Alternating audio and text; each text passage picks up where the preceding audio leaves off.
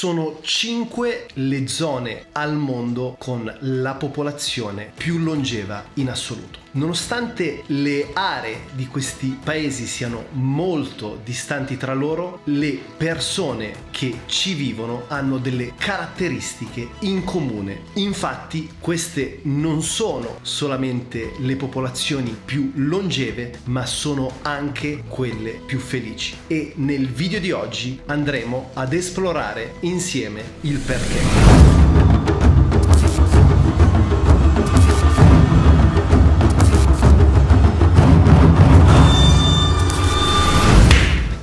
Ragazzi, ciao a tutti e bentornati in un nuovissimo video. In Giappone c'è un detto, solo se ti mantieni attivo nell'arco di tutta la tua vita vorrai vivere fino a cent'anni. Infatti la longevità dei popoli che andremo ad esaminare non è una causa, ma è la conseguenza del loro vivere in modo estremamente sereno e felice. Andremo a comprendere come la loro vitalità e il senso di purpose siano una premessa fondamentale per vivere una vita piena, intensa, appagante ed estremamente semplice. Ma quali sono le cinque zone blu del mondo dove vivono i centenari e le persone più felici in assoluto? Abbiamo Okinawa in Giappone, Sardegna, Italia, Loma Linda, California, la penisola di Nicoya in Costa Rica e Icaria o Icaria in Grecia. E invece quali sono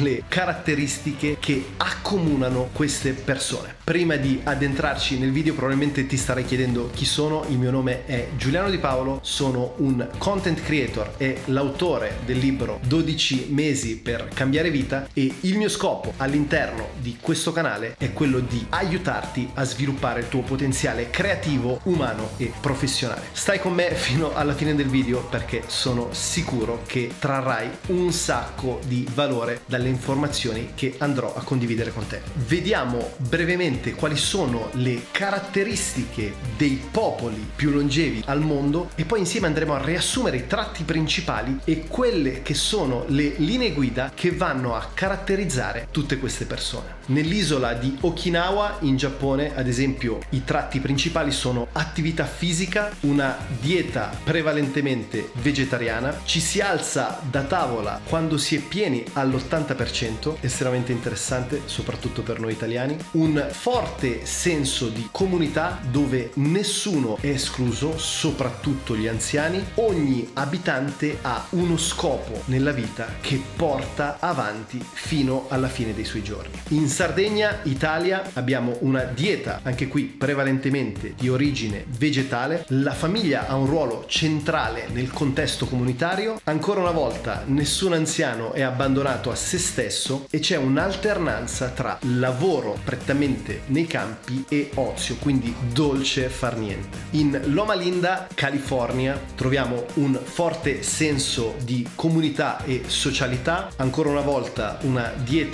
vegetariana e uno stile di vita estremamente disteso e quasi privo di stress, cosa che dovrebbe farci riflettere, soprattutto a noi occidentali o comunque persone che vivono in grandi città. Nella penisola di Nicoya, invece in Costa Rica, abbiamo una sveglia spontanea alle 5.30, mi fa sorridere perché per me è molto complicato svegliarmi la mattina presto, ma non penso di essere l'unico. Lavoro lavorano in campagna ogni singolo giorno, quindi anche qui lavoro agricolo, lavoro nei campi, mangiano solo ciò che producono e questo è un altro fattore estremamente interessante. Quindi no ai cibi iperprocessati da supermercato, sì invece alle produzioni casalinghe. Icaria, Grecia, lo stile di vita è lo stesso dal 500 a.C., molto molto interessante. Dieta mediterranea, si mangia sempre secondo le stagionalità. Anche questo è un punto molto interessante. Oggigiorno possiamo mangiare qualsiasi cosa in qualsiasi momento, invece loro seguono i cicli della natura, seguono le stagioni. Hanno l'abitudine della siesta, quindi cosa vuol dire? Semplicemente che si fanno il riposino pomeridiano, che è una abitudine che abbiamo anche noi in centro e sud Italia, molto meno nel nord Italia. Se stai traendo valore dal video ti invito a iscriverti al canale, mettermi un bel like e attivare attivare la notifica per non perderti i prossimi video. Ora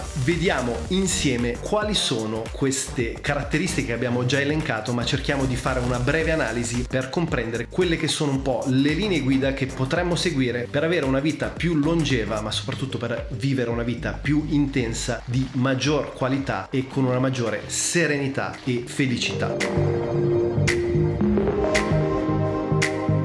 La qualità della tua vita è determinata dalla qualità delle tue relazioni. In Occidente, ad esempio, la vita, soprattutto nelle grandi città, non solo in Occidente, ma soprattutto in Occidente, è estremamente frenetica. È molto complicato avere un dialogo, una comunicazione anche col vicino di casa. Spesso si vive in grandi palazzi per anni senza conoscersi per nome, a volte addirittura senza salutarsi. Ed è estremamente interessante vedere come in tutti questi popoli il senso comunitario, quindi il senso senso di condivisione, di relazione, di socialità sia un punto cruciale della vita quotidiana. E cosa ancora più importante, non c'è questa separazione legata all'età. Ad esempio io ricordo che quando ero piccolo e frequentavo il paesino di mio padre che si trova in Molise, lì c'è questa cosa molto bella dove ragazzini, adulti e anziani condividono bene o male gli stessi spazi. Poi ovviamente ci sono, come dire, energie diverse, finalità diverse. La cosa interessante è che comunque si mantiene un'interazione, un forte rispetto rispetto e una forte componente sociale a prescindere dall'età o dalla generazione a cui appartieni.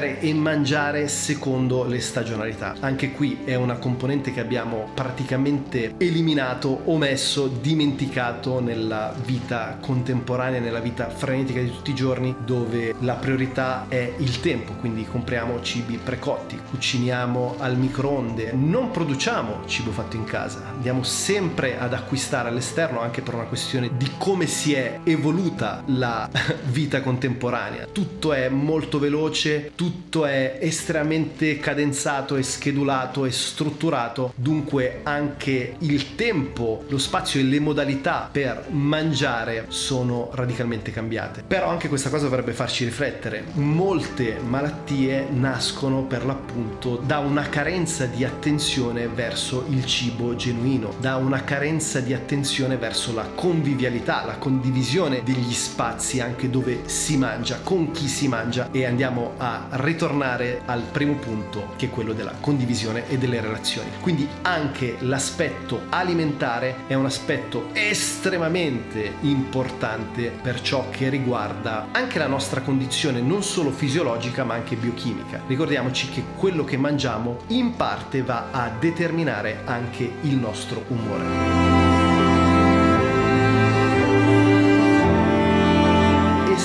Estremamente interessante senso di purpose, che cosa significa avere uno scopo. In queste comunità solitamente lo scopo è uno scopo familiare, uno scopo sociale e uno scopo comunitario. Gli scopi oggi possono essere molteplici, ma l'importante è avere uno scopo, perché cosa succede? Succede che per come è strutturata la nostra società andiamo a vivere una vita estremamente veloce, estremamente rapida, senza capire il percorso che stiamo svolgendo. Arriviamo in pensione senza capire la motivazione che ci ha spinto in una carriera, chiudiamo il discorso professionale e lavorativo e ci troviamo senza più una motivazione per andare avanti. Quindi questo potrebbe essere una tematica per un futuro video, aggiungimelo nei commenti se vuoi che lo approfondiamo, ma il senso di purpose, la mission, lo scopo, l'ikigai, che è un concetto sempre giapponese che va in modo molto sintetico a definire l'idea di trovare una priorità, una motivazione dello svegliarti la mattina, è una componente estremamente importante importante e ti invito a riflettere su quella che può essere la tua purpose. La mia purpose, ad esempio, è quella di permetterti di esprimere al massimo il tuo potenziale creativo, umano o professionale, come spesso dico qui nei miei video o come scrivo spesso all'interno del mio blog o anche all'interno del podcast. Quindi rifletti abbondantemente, non devi trovare la risposta in un giorno, in una settimana, neanche in un mese, ma è importante che tu inizi a comprendere quale è la tua direzione.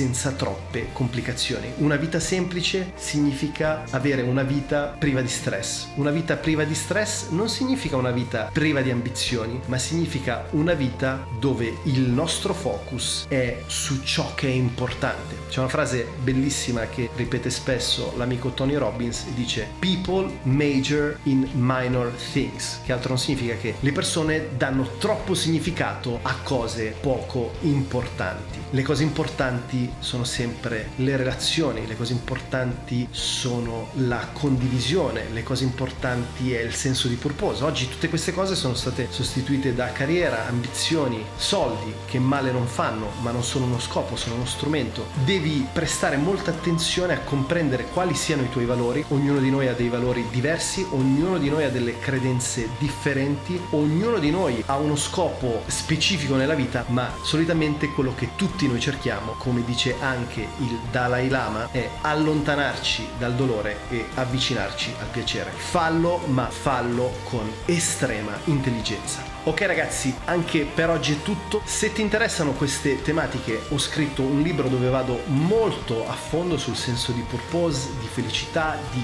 condivisione, di come raggiungere il progresso, la crescita, lo scopo della tua vita. Ti lascio un link in descrizione oppure semplicemente lo cerchi digitando 12 mesi per cambiare vita su amazon.it. Come sempre io ti mando un fortissimo abbraccio, noi ci vediamo nei prossimi giorni.